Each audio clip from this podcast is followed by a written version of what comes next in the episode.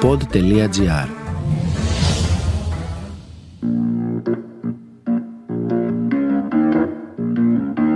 Θέλει η αρχαιότητα να κρυφτεί και η χαρά δεν την αφήνει.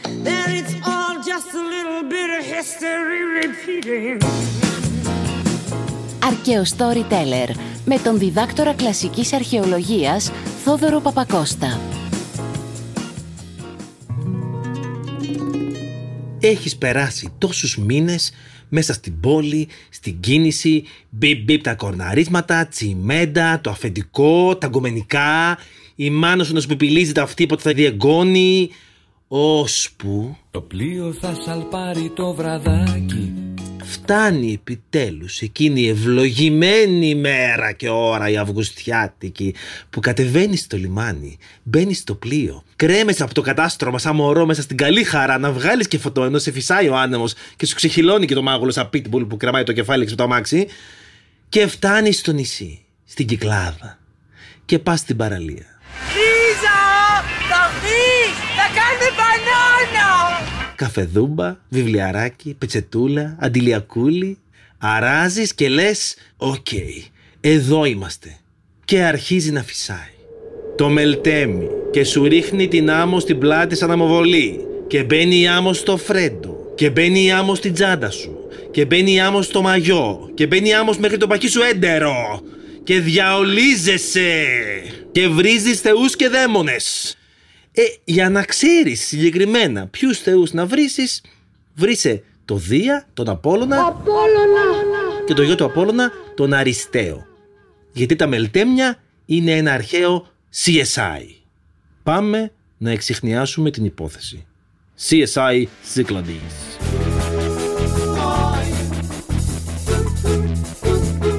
Αλλά δεν θα ξεκινήσουμε από τις κυκλάδες. Αυτές μας αφορούν και σε αυτές θα καταλήξουμε, αφού εκεί φυσάνε τα μελτέμια. Αλλά θα ξεκινήσουμε από τη Θεσσαλία. Θα πάμε Βόρεια Αφρική και μετά πίσω στις Κυκλάδες. Ωραίο ταξιδάκι, ε; Φύγαμε. Πάμε μαζί και όπου θες Με του μυαλού μας το εξπρές Από γλυφάδα Μαρακές Ξεκινάμε λοιπόν, είπαμε, από τη Θεσσαλία.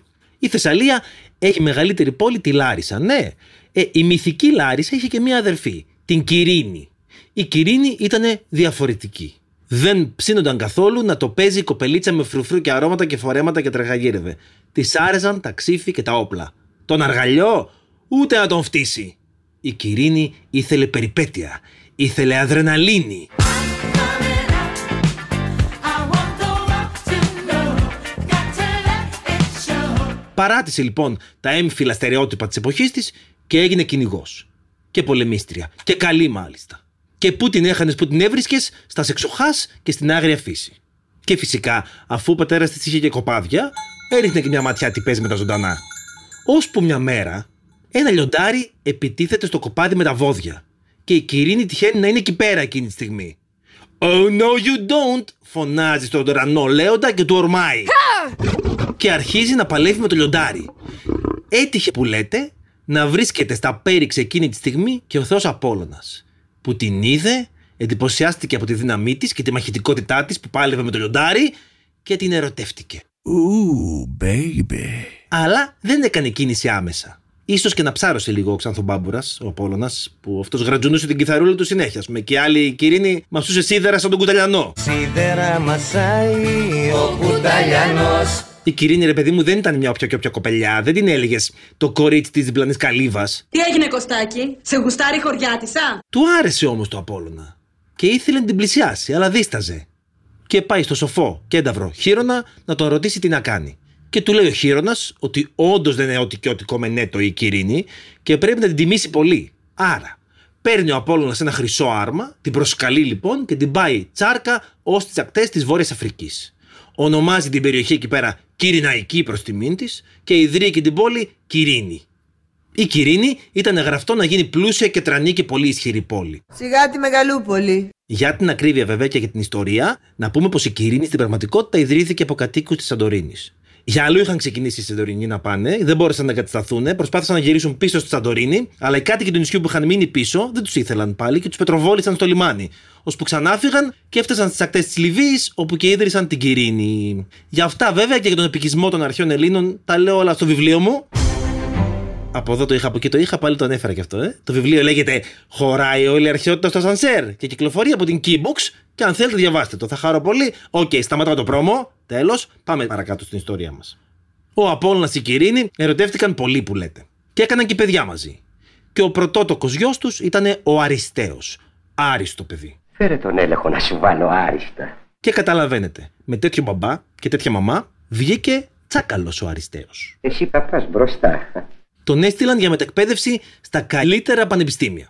Και επειδή τότε δεν είχε πανεπιστήμια, ο Απόλλωνας κανόνισε με το σοφό κένταυρο Χείρονα να σπουδάσει το παιδί δίπλα του. Χείρονα, εσύ που ξέρεις τα πολλά και ο νους σου κατεβάζει, κάνε τον παιδί ξεφτέρι. Δουλεύεις με διπλό καρμπιλάτα. Και έγινε. Από το Χείρονα λοιπόν και από τις μουσες που σουρτούκευαν επίση στα ίδια μέρη, έμαθε την τέχνη των βοτάνων, τη θεραπευτική και τη μαντική. Αλλά δεν έμεινε σε αυτά. Από τη θιά του την Άρτεμη έμαθε να είναι τέλειος κυνηγός. Από το θείο του τον ύφεστο έμαθε τα πάντα για τη μεταλλουργία. Από το θείο Διόνυσο έμαθε για την αμπελουργία, το κρασί, την πύρα, ταξίδια γενικότερα. Από τη θεία Δήμητρα έμαθε την καλλιέργεια της γης και από τη θεία Αθηνά έμαθε πολλές χειρονακτικές τέχνες. Γενικά, ό,τι πτυχίο κυκλοφορούσε, το έπαιρνε. Έχετε σπουδάσει στην Αμερική, μιλάτε πάρα πολύ καλά, λέει η Αμερικάνικα και δεν. Εκπληκτικά, έχω σπουδάσει στο Λος Άντζελες. Εκεί ήταν το πανεπιστήμιό μου, το Oxford. Δεν είναι στην Αγγλία. Το έχουν μεταφέρει τώρα πολλά χρόνια, επειδή δεν υπήρχε λόγος να είναι στην Αγγλία. Ώσπου κάποια στιγμή έρχεται η ειδοποίηση ότι καλείται να σώσει το νησί της Κέας. Η Κέα γνωστή σήμερα και ως Τζιά είχε σοβαρό πρόβλημα. Houston, we have a problem. Όποτε ανέτειλε στο νυχτερινό ουρανό ο Σύριος, ένα αστέρι του αστερισμού του κοινός, εκεί στα μέσα Ιουλίου, στο νησί έπεφτε βαριά κατάρα και γκαντεμιά. Αρρώστιες έπεφταν στους κατοίκους, λοιμός κακός και οι άνθρωποι πέθαναν σαν τις μύγες. Είδαν και απόειδαν λοιπόν, έστειλαν οι κάτοικοι πρεσβεία στους Δελφούς να ζητήσουν χρησμό πώς θα σωθούν από το κακό που είχε πάρει διαστάσεις πια πανδημίας. Σας θυμίζει κάτι; Και το μαντίο τους είπε να ζητήσουν τη βοήθεια του Αριστείου. Σε αυτό το σημείο να τονίσω ότι το μαντίο των Δελφών ήταν του Απόλλωνα, ε, του μπαμπά του Αριστείου. Εντάξει, ας ξεπεράσουμε τον καταφανή νεποτισμό της υπόθεσης, γιατί αν μη τι άλλο, ο Αριστέος ήταν όντως άξιος και κατάλληλος να βοηθήσει. Καλούνε λοιπόν τον Αριστέο στην Καία και ερευνά την υπόθεση. Σαν άλλος αστυνόμος Σαΐνης. Και λύνει το μυστήριο. Η Καία λέει πλήρωνε ακριβά το ότι στο νησί κρυβόντουσαν οι δολοφόνοι του Ικάριου. Ποιος είναι ο Ικάριος, τον πήρε τώρα. Συγγνώμη κύριε, ποιος είστε; Λοιπόν, ο Ικάριος ήταν ένας ταπεινός βοσκούλης στο Δήμο Ικαρίας στην Αττική.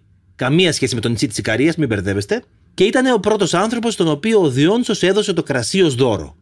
Αυτός ο Δίσμηρο λοιπόν ήθελε να το μοιραστεί και με άλλους, να διαδώσει το δώρο του Διονύσου, πήρε και την κόρη του την Ερηγόνη μαζί και το σκύλο τους και βγήκε τσάρκα στην Αττική να κερνάει κρασί και να μοιράζεται τη χαρά του με τον κόσμο. Κάποιους βοσκούς λοιπόν που τους κέρασε κρασί, ήπιαν παραπάνω, μέθησαν και λιποθύμησαν, ξεράθηκαν. Όταν συνήλθαν πια, νόμιζαν ότι ο Ικάριος πήγε να τους δηλητηριάσει με το κρασί που τους έδωσε και τον σκότωσαν. Μάταια έψαχνε η κόρη του η κακομήρα η Ριγόνη να τον βρει τον μπαμπά της, ώσπου η σκυλίτσα εντόπισε τον Ικάριο νεκρό. Και η μικρή η Ριγόνη από τη στεναχώρια της κρεμάστηκε. Για να γλιτώσουν από το μίασμα, οι κάτοικοι της Αττικής θέσπισαν ένα έθιμο της αιώρας, όπου τα νεαρά κορίτσια κρεμούσαν κούνιες από τα κλαδιά και έκαναν κούνια προς τιμή της αδικοχαμένη κοπελίτσας. Οι δολοφόνοι όμως προφανώς βρήκαν καταφύγιο στην Καία. Τότε ο Αριστέος τους ξετρυπώνει, εκτελούνται οι κακούργοι για το έγκλημα και το νησί βγάζει από πάνω του την κατάρα επιτέλους. Και παρακαλάει ο Αριστέος το Δία να βοηθήσει για να καθαρίσει το νησί και από την αρρώστια. Και τότε ο Δίας, ο νεφελιγερέτης σου λέει, κάνει ένα φου και σηκώνονται μεγάλοι και τρανοί άνεμοι που καθαρίζουν όλο το Αιγαίο και δροσίζουν το πολύπαθο κυκλαδονήσι και οι άνεμοι αυτοί έμειναν να φυσούνε κάθε καλοκαίρι την περίοδο δηλαδή που έσκαγε αρρώστια, εκεί μέσα στο κατακαλόκαιρο, και ονομάζονταν ετησίες. Πλέον τους ξέρουμε ως μελτέμια. Τώρα θα μου πείτε και που ξέρετε τι συνέβη και πώς ξεκίνησαν να φυσάνε τα μελτέμια. Το κάνει καλύτερο που δεν μπορείτε να απολαύσετε με την ησυχία σας στο μπάνιο σας, στην πάρο και στην άξο και στα άλλα κυκλάδια. Όχι, όχι. Ε, δεν σας φταίω εγώ. Α πηγαίνετε νωρίτερα διακοπές. Όχι Αυγουστιάτικα ή λίγο αργότερα, ρε παιδί μου. Το Αιγαίο, το φθινόπωρο είναι πανέμορφο. Και στην τελική έχει παραλία και κινέτα. Αμάν είστε.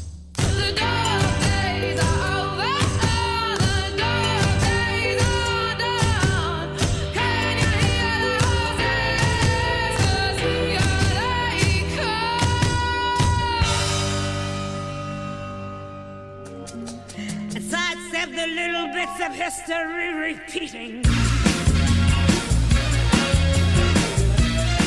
Ακούσατε το podcast «Αρκαίο Storyteller» με τον διδάκτορα κλασικής αρχαιολογίας Θόδωρο Παπακώστα. Μια παραγωγή του pod.gr. Αναζητήστε τα podcast που σας ενδιαφέρουν στο pod.gr, Spotify, Apple Podcast, Google Podcast και σε όποια άλλη εφαρμογή ακούτε podcast από το κινητό σας.